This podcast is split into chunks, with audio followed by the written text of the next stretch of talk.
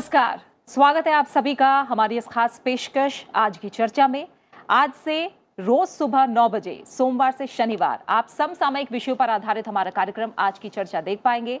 और आज की चर्चा का जो विषय है, वो है बिहार विधानसभा चुनाव और महिलाएँ। बिहार में विधानसभा चुनाव जारी है और यहाँ 28 अक्टूबर को पहले चरण का मतदान हो चुका है। कुल तीन चरणों में यहाँ वोटिंग हो रही है। तीन नवंबर को दूसरे चरण का मतदान होना है, सात नवंबर को तीसरे चरण का और दस नवंबर को नतीजे हम सबके सामने होंगे। बिहार की अगर बात करें तो यहाँ की एक खूबसूरती जो दिखती है वो ये रही है पिछले कुछ समय से कि यहाँ महिलाएँ बढ़ चढ़ कर मतदान में हिस्सा ले रही हैं। बिहार की जो आधी आबादी है, वो बढ़ चढ़ कर मतदान में हिस्सा लेती है। पुरुषों की तुलना में महिलाएँ आगे ज़्यादा आती हैं। राज्य में कुल सात करोड़ उनतीस लाख मतदाता हैं, जिनमें से तीन करोड़ पिचासी लाख पुरुष और तीन करोड़ चौवालीस लाख महिला मतदाता हैं। टर्नआउट देखें तो महिलाओं का काफ़ी अच्छा रहा है, काफ़ी समय से पुरुषों की तुलना में अधिक रहा है। बिहार में चार विधानसभा चुनाव की बात करें तो महिला मतदाताओं में लगातार वृद्धि देखी गई। पिछले चार विधानसभा चुनाव में 2015 में तिरपन दशमलव तीन दो प्रतिशत पुरुषों की तुलना में साठ दशमलव चार आठ प्रतिशत महिलाओं ने मतदान किया। 2015 में विधानसभा चुनाव में महिलाओं ने पुरुषों की तुलना में एक तरह से देखें तो सात प्रतिशत ज़्यादा मतदान किया है। इसकी शुरुआत एक तरह से 2010 के चुनाव में हुई थी, जब महिलाओं ने पुरुषों की तुलना में करीब करीब तीन फ़ीसदी ज़्यादा मतदान किया। और ये किसी भी राज्य में पुरुष मतदाताओं को पीछे छोड़ने की एक तरह से पहली मिसाल थी। 2010 में महिलाओं का जो वोटिंग प्रतिशत था, वो चौवन दशमलव चार नौ प्रतिशत था, जबकि जो पुरुषों का प्रतिशत रहा, वो इक्यावन दशमलव एक दो था। यानी साठ फ़ीसदी से ज़्यादा महिलाओं ने 2015 में वोटिंग में भाग लिया, जबकि जो पुरुषों का मतदान प्रतिशत रहा, वो तिरपन रहा। आंकड़े काफ़ी कुछ बयां कर रहे हैं। मतदान प्रतिशत कुल मिलाकर अगर देखें तो 2010 में बावन दशमलव से ज़्यादा था, जबकि 2015 में छप्पन दशमलव से ज़्यादा था। और महिलाओं ने कुल औसत मतदान से ज़्यादा उत्साह इन चुनाव में दिखाया। ऐसे में तमाम ऐसे सवाल हैं जो खड़े होते हैं। जब महिलाएँ इतना बढ़ चढ़कर मतदान में बिहार में हिस्सा ले रही हैं तो आखिर वो क्या सोचकर घर से बाहर निकल रही हैं? क्या ऐसे उनके मुद्दे हैं जिन्हें जहन में रखकर वो वोट दे रही हैं? आखिर, जो महिला हैं, उनकी भूमिका कितनी अहम है बिहार विधानसभा के इस बार के चुनाव में? पार्टियाँ क्या बिहार में महिलाओं को उस तरह का प्रतिनिधित्व दे रही हैं, जितनी उन्हें ज़रूरत है, जितना मिलना चाहिए? अगर नहीं तो इसके पीछे वजह क्या है? क्या बड़े कदम महिलाओं के लिए उठाए गए हैं और क्या कुछ किया जाना अभी भी बड़ी चुनौती के रूप में दिखाई दे रहा है? और इन्हीं सब पहलुओं पर चर्चा के लिए दो खास मेहमान हमारे साथ जुड़े हुए हैं। हमारे साथ है पाँच जन के संपादक हितेश शंकर जी और साथ ही हमारे साथ हैं वरिष्ठ पत्रकार संजय सिंह जी। आप दोनों मेहमानों का बहुत बहुत स्वागत है हमारे इस खास कार्यक्रम में। हितेश जी, अगर पहले आपसे शुरुआत करूँ तो हम देख रहे हैं पिछले लगभग चार विधानसभा चुनाव में महिला मतदाताओं में लगातार वृद्धि देखी गई, उनके प्रतिशत में लगातार वृद्धि देखी गई। क्या वजह इसके पीछे नज़र आपको आती है? महिलाओं के उस उत्साह के पीछे क्या कारण रहा है? देखिए इसे दो हिस्सों से देखना चाहिए। हम इसे जनरलाइज नहीं कर सकते महिलाओं के उत्साह के तौर पर। मतदाताओं के तौर पर बिहार की महिलाओं ने 2010 में एक मैं कहता हूँ कि एक मिसाल कायम की थी पूरे देश के लिए, जहाँ पर महिलाओं का मत प्रतिशत पुरुषों से आगे था। वो तीन प्रतिशत की एक बढ़त थी, जो आगे चल के सात प्रतिशत तक पिछले चुनावों में दिखाई दी। ये पूरे देश के लिए मिसाल थी कि एक जागरूकता सभी मुद्दों पर महिलाओं की भी वैसी हो सकती है, निर्णय क्षमता में उनकी निर्णय प्रक्रिया में उनकी भागीदारी बढ़ चढ़कर रह सकती है वो कहीं पीछे नहीं है। परंतु इसके साथ ही बिहार में ये भी देखने की बात है कि अभी जो 243 सीटें हैं इसमें से कुल महिलाओं को टिकट देने वाली जो बात है वो कुल 24 टिकट आ, मिले हैं। तो मतदान में तो महिलाओं का वोट चाहिए मगर हम्म। टिकट देने में आनाकानी या कोताही ये सभी राजनीतिक दलों की तरफ़ से दिखाई देता है। अभी भागीदारी अगर हम कहें उसमें भी दूसरी चिंता जो आती है वो डमी कैंडिडेट के तौर पर महिला को इस्तेमाल करना।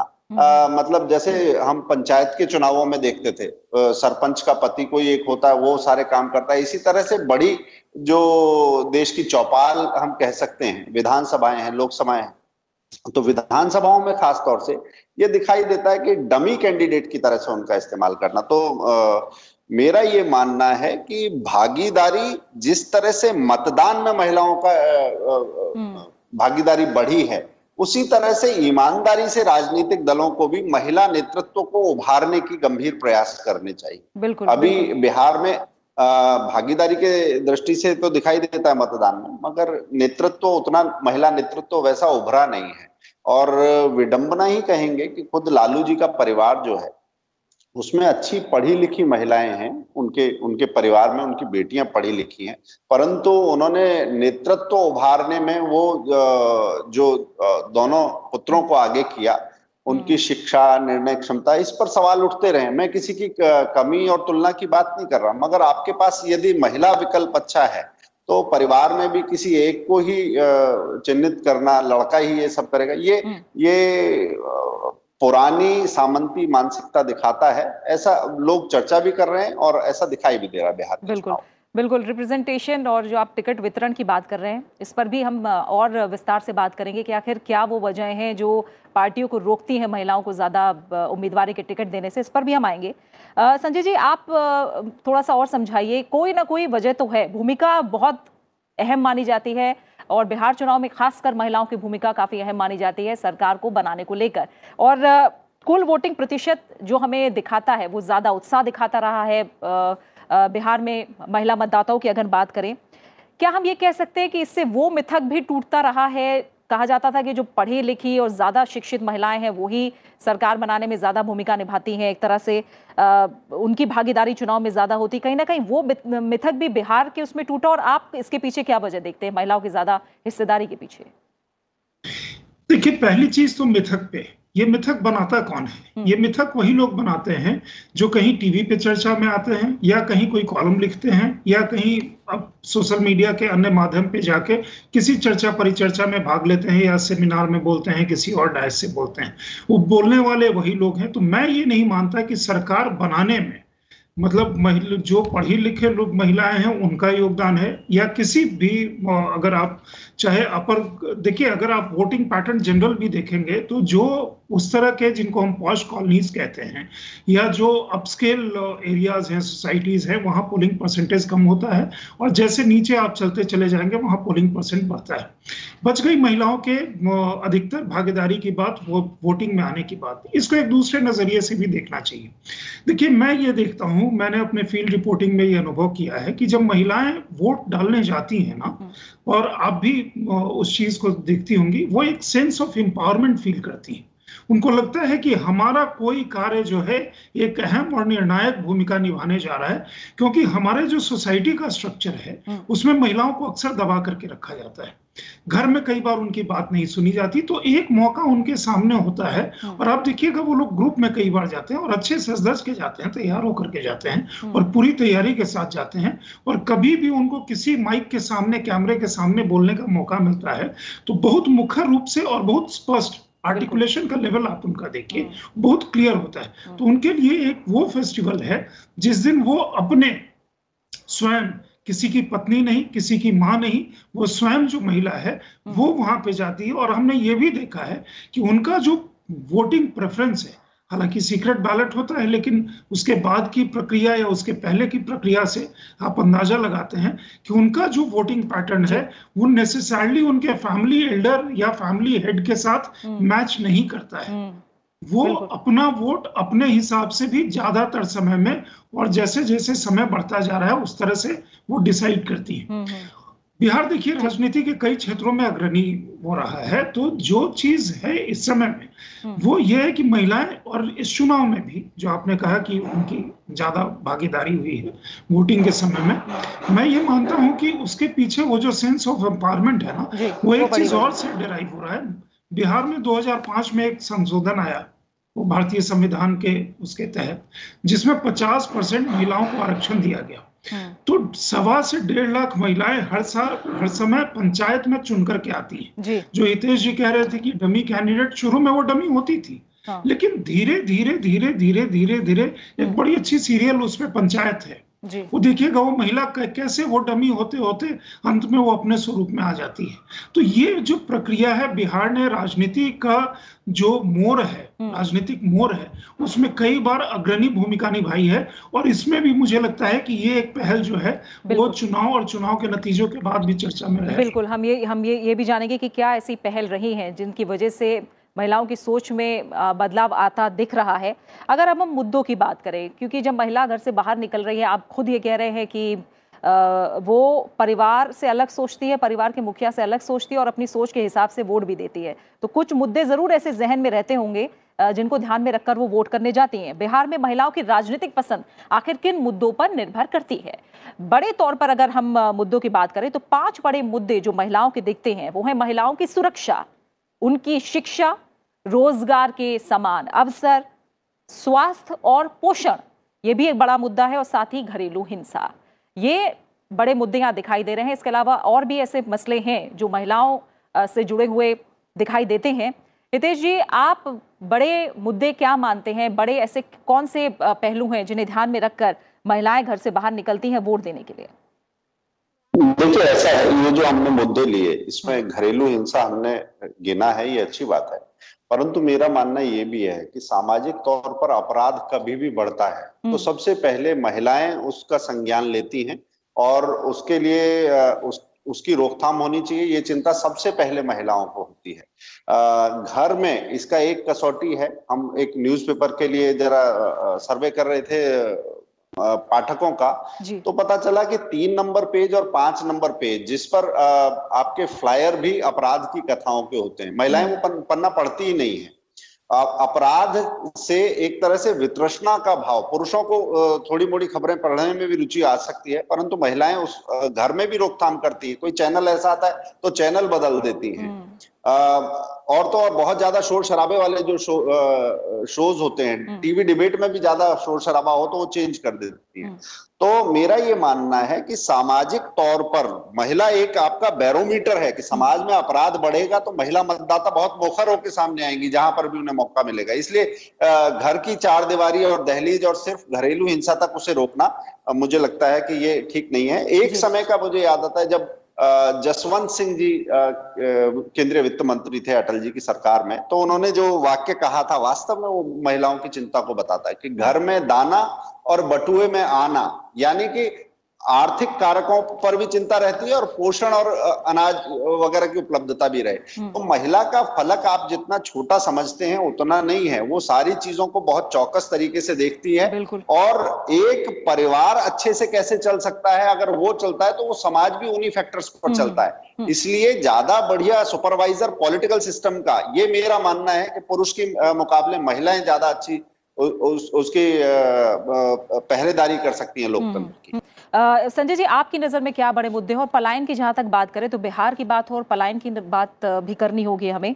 क्या रोज़गार के लिए जो पति का पलायन होता है, वो भी महिला की ज़िंदगी को एक तरह से प्रभावित ही करता है? महिला न केवल, हम देखते हैं गाँव में रहती है, घर परिवार देखती है, खेती अगर है, मवेशी की देखभाल और खुद की सुरक्षा, बहुत सारे ऐसे मसले हैं जो आपस में जुड़े रहते हैं। पलायन का मुद्दा महिलाओं के लिए कितना बड़ा है और बाकी और कैसे बड़े और से कौन से मुद्दे हैं जिन्हें आप महिलाओं से जोड़कर देखते हैं बिहार चुनाव में? देखिए महिलाओं के लिए अर्बन महिलाओं के लिए सुरक्षा एक बड़ा मुद्दा होता है लेकिन उसके साथ साथ जो उनके घर में जिस चीज़ का ज़िक्र हितेश जी कह रहे थे ना अनाज और बटुए में पैसा तो वो जो सोशली बेनिफिशियल स्कीम है हम्म। जैसे मैं गाँव में जब जाता हूँ और कई जगह आपके लिए बड़ी सामान्य सी चीज़ होगी बिजली या शौचालय या घर में अनाज या जो दो हज़ार रुपये आ रहे हैं, बहुत सारे जो सोशली बेनिफिशियल स्कीम है, जो जनधन योजना के तहत वो पैसे जो जा रहे हैं, वो महिलाओं के अकाउंट में जा रहे हैं। तो वो जो एक सेंस ऑफ़ एम्पावरमेंट उनको देता है, उनके लिए बहुत बड़ा मुद्दा है। और भारत में या कहीं भी और भी गरीबी से निकलने का सबसे बड़ा ज़रिया जो होता है वो शिक्षा है। तो उस तरह की चीज़ें उनको काफ़ी प्रभावित करती हैं और उनका वोटिंग पैटर्न कई बार जो मैं पहले कह रहा था कि हम्म। पुरुषों से अलग भी वो स्टैब्लिश करने में काफ़ी मदद करता है। और बिहार में ये चीज़ें काफ़ी सार्थक रूप में और भी वो देखने को मिलेंगी। और अनफॉर्चुनेटली उनका कोई सर्वे होता नहीं। मतलब जो लोग जाते भी हैं वो सड़क पर से घूम के चले जाते हैं गाँव में भी जाते हैं तो चार लोग के पास चौपाल में बैठ करके चले जाते हैं हम्म। और उनके साथ कोई बैठ करके बात होती नहीं क्योंकि उसके लिए थोड़ा ज़्यादा एफर्ट लगाना पड़ता है हम्म। दूसरी चीज़ जो आप कह रही थी कि पलायन का देखिए पलायन बिहार में आ, बिहार ये मानने में मुझे कोई वो नई तकलीफ़ है कि बिहार एक बैकवर्ड स्टेट रहा है। आर्थिक रूप से और कई बार सामाजिक रूप से भी। तो वहाँ से पलायन की प्रक्रिया जो है वो दशकों मतलब सैकड़ों साल पुरानी है। जो मोदी जी आज सेसल्स के राष्ट्रपति का ज़िक्र कर रहे थे जो बिहार मूल के चुने गए हैं। मॉरिशस पूरा बिहार और ईस्टर्न यूपी वो है। जी। वेस्ट इंडीज के बहुत सारे जो प्लांटेशन के दरमियान ब्रिटिश लिख करके गए थे। या उसके बाद लालू जी ने 1990 से लेकर के 2005 में देव प्रदेश की ऐसी मतलब बंटाधार कर दिया कि लोग वहाँ रहने लायक नहीं रहे, चाहे वो शिक्षित वर्ग हो या अशिक्षित वर्ग हो, जो व्यवसाय करता हो डॉक्टर हो इंजीनियर हो स्टूडेंट हो, बाकी किसी लायक प्रदेश को नहीं छोड़ा मतलब पीछे धकेल दिया तो जो महिलाएँ जब बाहर जाती हैं आप जिनका मतलब कामकाजी लोग का वो कर रहे हैं जो वेज अर्नर्स हैं जब वो बाहर जाती हैं तो बिहार में नहीं तमाम जगहों पे या जब रहते भी हैं तो बहुत सारे आपको वो जो सोशल इंडाइसेस है वो बताती हैं हम्म। कि वो ज़्यादा सघन रूप से काम करती हैं परिवार को चलाने के लिए। हम्म। जब पुरुष चले जाते हैं तो उसके बाद उनकी जिम्मेवारियाँ और भी बढ़ जाती हैं। लेटली हमने ये भी देखा है कि जो किनशिप रिलेटेड माइग्रेशन होता था उसमें धीरे धीरे पहले पुरुष आते थे महिलाएँ भी हो जाती हैं। उससे जागरूकता जो है ना वो टू वे जो माइग्रेशन है उससे मैं देखता हूँ कि बिहार के लोगों में गाँव में भी जाए जो महिलाएँ हैं हम्म। उनका एस्पिरेशन लेवल में काफ़ी उफान आया है। वो चाहती हैं और उनको लगता है कि हमारे प्रदेश में हमारे ज़िले में हमारे गाँव में हमारे प्रखंड में वैसी सुविधाएँ क्यों नहीं है जो बाकी जगह हैं? हम्म, हम्म। हमारे पति को हमें हमारे बच्चों को बाहर क्यों जाना पड़ता है? या हमें इस चीज़ के लिए हमारे पास ये सुविधाएँ क्यों नहीं होकर के आ रही? तो वो सरकार ने पिछले सालों में परिस्थितियाँ में बदलाव आया है। उन परिस्थितियों में सुधार आया है। अब मुद्दों पर आप लोगों ने प्रकाश डाला है। इसके बाद हम अगर ऐसी योजनाओं की बात करें, जो खास तौर से महिलाओं को केंद्र में रख कर जहन में रख कर बनाई गई, ऐसी कौन सी बड़ी योजनाएँ हैं अगर उनकी बात करें तो महिलाओं को पंचायती राज संस्थानों में 50 फ़ीसदी आरक्षण, ये काफ़ी बड़ा कदम माना गया। इसके बाद शराब पर पाबंदी की बात करें तो महिलाओं की काफ़ी लंबे समय से ये मांग रही। इस मांग को पूरा किया गया। मुख्यमंत्री साइकिल योजना नैपकिन योजना की शुरुआत, कन्या विकास स्कीम और जीविका योजना लागू की गई। कन्या उत्थान योजना, कन्या विवाह योजना, नारी शक्ति योजना, ये उन तमाम योजनाओं में से कुछ योजनाएँ हैं जो महिलाओं को ध्यान में रखकर शुरू की गई हैं। हितेश जी ये जो तमाम योजनाएँ हैं, हम महिला सशक्तिकरण की बात कर रहे हैं, उनमें इन योजनाओं ने कितना एक तरह से भूमिका निभाई है, कितना योगदान दिया है और सरकारी नौकरी से लेकर पंचायत तक में जो आरक्षण देने का फैसला है उसका असर खास तौर से किस तरह का देखते हैं आप देखिए मैं कहता हूँ कि सरकारी नौकरी तो बहुत आगे की बात है मगर एक सैनिटरी नैपकिन हम्म। एक साइकिल और एक टॉयलेट ये जो हैं ये पुरुष की उस तरीके की शायद नज़र ही नहीं होती इन आवश्यकताओं की ओर ये जो सरकार की योजनाएँ हैं वास्तव में दूरी पाटने वाली जो समाज के बीच में आपके बराबर में चलती हुई दिखाई देती है मगर उसकी उसकी आवश्यकताएँ एस्पिरेशंस तो छोड़ दीजिए आप एस्पिरेशंस तो बाद में आएँगी आकांक्षाएँ बाद में आएँगी मगर जो उसकी आवश्यकताएँ हैं उनको समझ के चिन्हित करना और उसको एड्रेस करना ये मुझे लगता है बहुत बड़ी योजनाएँ हैं और केंद्र और राज्य दोनों ओर से महिलाओं को ध्यान रखकर जो इस तरीके की योजनाएँ बनी है हम्म। बड़ा एक अपमान का एक शर्म का और अपराध का भी कारण रहता था खुले में शौच। उसके लिए पूरे देश में जिस तरीके से किया गया है साइकिलों की जो बात है कि स्कूल दूर हैं तो कैसे व्यवस्था की जाए क्योंकि पूरे सारी जगह महिलाओं के स्कूल नहीं है स्कूल बाद में बनेंगे अभी साइकिल दी जा सकती है नेपकिन हम्म। की बात है जिसके बारे में चर्चा करना भी आ, मुश्किल था हम्म। और खासतौर से बिहार जैसी उत्तर प्रदेश जैसी पृष्ठभूमियों में तो वहाँ पर बिहार में जो ये पहल है मुझे लगता है कि ये ये बड़े बदलाव के कारक हैं ये चुनावी चीज़ें नहीं है ये हम्म। सामाजिक सोच को बदलने वाली पहल है और ये मानना कि महिलाएँ इसका संज्ञान नहीं लेती होंगी मुझे लगता है कि ये ये झुटलाने वाली बात होगी मूर्खता की बात होगी मेरा ये मानना है कि चुनाव में पुरुष मतदाताओं का आपको उत्साह और उच्छृंखलता ज़्यादा दिख सकती है हम्म। मगर कंसर्न हमेशा महिलाओं का ज़्यादा रहता है और बिहार में अगर कहते हैं कि जागरूक मतदाता हैं तो हम्म। उस उसमें जागरूक मतदाताओं में भी आगे खड़ी हुई महिलाएँ हैं हम्म, हम्म। ये बात बार बार आ, साबित हुई है बिल्कुल, और संजय जी अब हम जब स्कीम्स की बात कर रहे हैं, क्योंकि 2016 में शराबबंदी जो लागू हुई बिहार में, वो बहुत लंबे समय से महिलाओं की मांग रही थी। लेकिन जो अवैध शराब का मसला है, वो उस पर कुछ लगाम नहीं लग पा रही है। इसे लेकर भी काफ़ी महिलाएँ परेशान हैं। अवैध तरीके से शराब अभी भी उपलब्ध है। क्या लग रहा है कि लड़ाई ये काफ़ी लंबी है? ये कितनी बड़ी चुनौती है अभी आगे? आप सही कह रही हैं। देखिए, वो जो शराबबंदी हुई थी, उसमें महिलाओं का काफ़ी बड़ा डिमांड था। और जायज़ भी था, क्योंकि कई जगह खुल जाते थे, उसके कारण अपराध भी बढ़ रहे थे डोमेस्टिक वायलेंस भी, और बाहर भी वो बढ़ रहा था। जब ये शराबबंदी लागू हुआ, शराबबंदी कहीं भी पूरी तरह सक्सेसफुल नहीं है। और शराबबंदी जहाँ भी आई है उसके साथ वो बूटलेगिंग और अवैध शराब का कारोबार लेकर के आई। तो ये चिंता जिस समय हुआ था उस समय भी वो प्रकट किया गया था और आज के समय में भी प्रकट किया जा रहा है। हम्म, हम्म। फ़र्क ये आया है कि उस समय हम एकेडमिक लेवल पे या बाकी जब चर्चा परिचर्चा करते थे तो ये बात कहते थे कि उसके साथ कंसिक्वेंट स्टेट का एक रेवेन्यू लॉस भी है कि जिसके शराबबंदी के कारण होता है। और बिहार जैसे स्टेट में और भी ज़्यादा मतलब काफ़ी गंभीर उसके हम्म। परिणाम हैं हम्म। लेकिन उसका जो दूसरा साइड निकल करके आया है कि कई जगह घर के खर्चे जो नशेरी हैं वो येन केन प्रकार वो उसको उपलब्ध कर रहे हैं हम्म। और साथ में जो समस्याएँ हैं जो वहाँ पे महिलाओं की नाराज़गी है ये कैसे एड्रेस होगा ये इस समय में कहना मुश्किल है। क्या ये चुनाव में उतना बड़ा इशू होगा? हम्म। शायद नहीं। क्योंकि वो देखिए पहला स्टेप तो ये है कि वो हुई। हम्म। दूसरा स्टेप है कि क्या उसे आ, कैसे कंट्रोल किया जा सकता है। हम्म। तीसरा ये शायद सरकार को किसी समय में रिव्यू करने की भी आवश्यकता है कि अगर बूट लेकिंग हो रही है आपका रेवेन्यू लॉस हो रहा है करप्शन हो रही है पुलिस फोर्स में या बाकी चीज़ में और चूहे जो हैं हज़ारों बॉटल शराब पी जा रहे हैं तो क्या वो प्रक्रिया रिव्यू की जानी चाहिए और ज़्यादा बेहतर व्यवस्था लानी चाहिए जिसमें वो रेगुलेट हो सके। तो मुझे लगता है ये जो कंसर्न है वो है।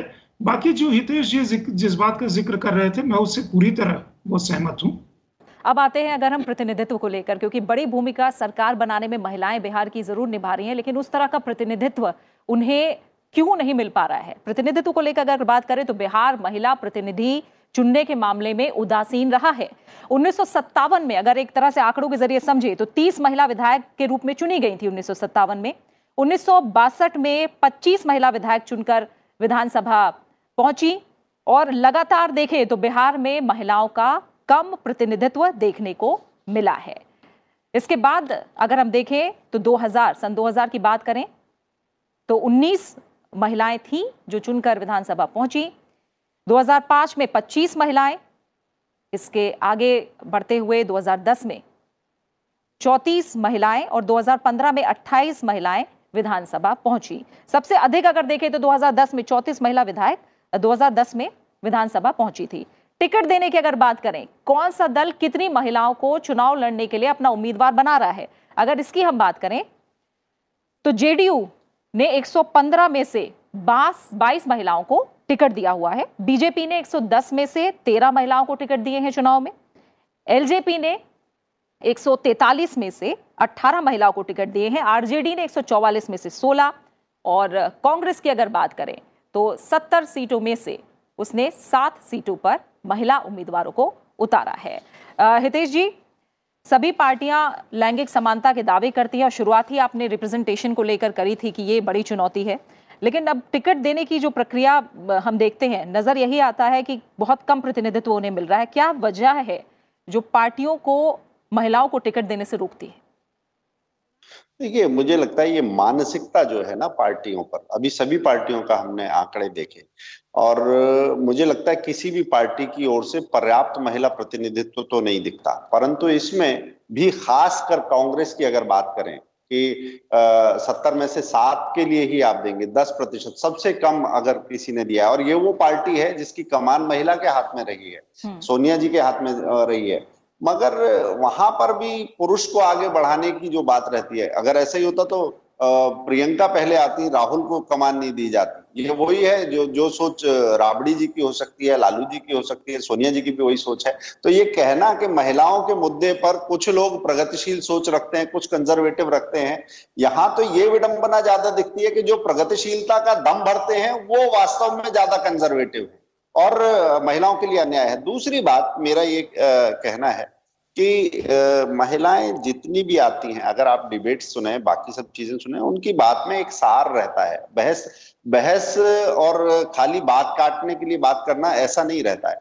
इसलिए जितना ये रिप्रेजेंटेशन बढ़ेगा उतना ही सदन से भी सकारात्मकता का प्रभाव होगा। आप आप देखेंगे कि नीतिगत कामों में भी गति आएगी। इसलिए हम्म। राजनीतिक पार्टियों को इसके बारे में निश्चित ही सोचना चाहिए। हम्म। दूसरा जो हमने कहा था कि एक डमी कैंडिडेचर जो होता है एक दिखावे का प्रतिनिधित्व उसके लिए खड़ा करना। मगर अब उसके आगे की बात चली गई है। जैसे पंचायतों में असर्ट करके महिलाएँ अब निर्णय लेने लगी अब मुझे लगता है कि आगे जो विधायिका है उसमें भी जहाँ जहाँ विधानसभाओं में और बाकी जगह पर महिलाओं की अपनी एक छवि संसद में तो हमने बड़ी बड़ी कद्दावर महिला नेत्री देखी हम्म। है। इस देश की संसद का संचालन कई बार महिलाओं ने किया है।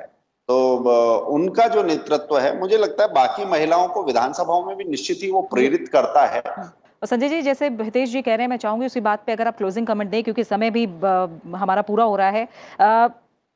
उम्मीद थी कि इस बार स्थिति बेहतर होगी, लेकिन महिलाओं के हिस्से में गिनती की ही टिकट आया और ज़्यादातर उन महिलाओं के हिस्से जिनके या तो पॉलिटिकल या बाहुबली कनेक्शन है। बड़े नाम अगर हम देखें एक तरह से जो महिलाओं के हैं, इस बार चुनाव में जम्मू से शेषी सिंह, बीजेपी की, सीतामढ़ी से आरजेडी की उम्मीदवार ऋतु जायसवाल, मधेपुरा की बिहारीगंज सीट से शरद यादव की बेटी सुभाषनी यादव और प्लूरल्स दल बनाकर सामने आई पुष्पम प्रिया। क्या लग रहा है जो नाम आप देख रहे हैं, कितना बदलाव आने की उम्मीद दिख रही है? क्या ये युवा नाम जो है वो प्रेरक साबित होंगे आगे जाके? देखिए, महिलाओं की भागीदारी ज़्यादा होनी चाहिए, इसमें कोई शक नहीं है। बिहार में 50 परसेंट पंचायत में रिजर्वेशन है, जो मैंने आपको पहले कहा। लगभग सवा लाख महिलाएँ प्रतिनिधित्व कर रही हैं। बाकी जो ब्रॉडर एस्पेक्ट है कि पूरी बराबर की भागीदारी क्यों नहीं होती और महिलाओं को इतना संसद में होना चाहिए, उस पर मेरे विचार थोड़े से भिन्न हैं। वो शायद आपको थोड़ा इनकॉन्ग्रुएंट भी लगे। यूपीए के शासन काल में अगर आप याद कीजिए, राष्ट्रपति महिला, यूपीए चेयरपर्सन महिला लोकसभा अध्यक्ष महिला। क्या महिलाओं का के लिए बहुत कल्याणकारी वो युग रहा? ये कोई भी उस चीज़ को निकाल करके देख ले। बिहार में राबड़ी देवी मुख्यमंत्री रही और लंबे समय रही। वो किस तरह की जिस डमी की बात कर रहे थे हितेश जी? लेकिन फैक्ट ये है कि वो मुख्यमंत्री रही और लंबे समय पंद्रह साल लालू और राबड़ी के बीच में रहा। पहले मिसा भारती चुनाव के मैदान में आई। मिसा भारती पहले लीड करना चाहती थी। मिसा भारती फेल हो गई। चुनाव दर चुनाव में सब भारती फेल हो गई। उन्होंने जो पढ़ाई करी वो डॉक्टर हैं, लेकिन आज तक उन्होंने किसी मरीज़ को देखा हो, ये पता नहीं है मुझे। तो ये जो चीज़ है और महिलाएँ ही अगर वहाँ जाएँगी उनकी भागीदारी होनी चाहिए अच्छी होनी चाहिए। लेकिन क्या वही उस चर्चा को कर सकती हैं जो दूसरे लोग नहीं कर सकते? दूसरी बात यह है कि अगर मान लीजिए चुनाव जो है विधानसभा या लोकसभा का चुनाव कई बार विनाबिलिटी कोई पार्टी सिर्फ़ इस नाम पे कि हमें महिला कोटा देना है तो कोटे के हिसाब से बहुत सारी चीज़ें चलती हैं।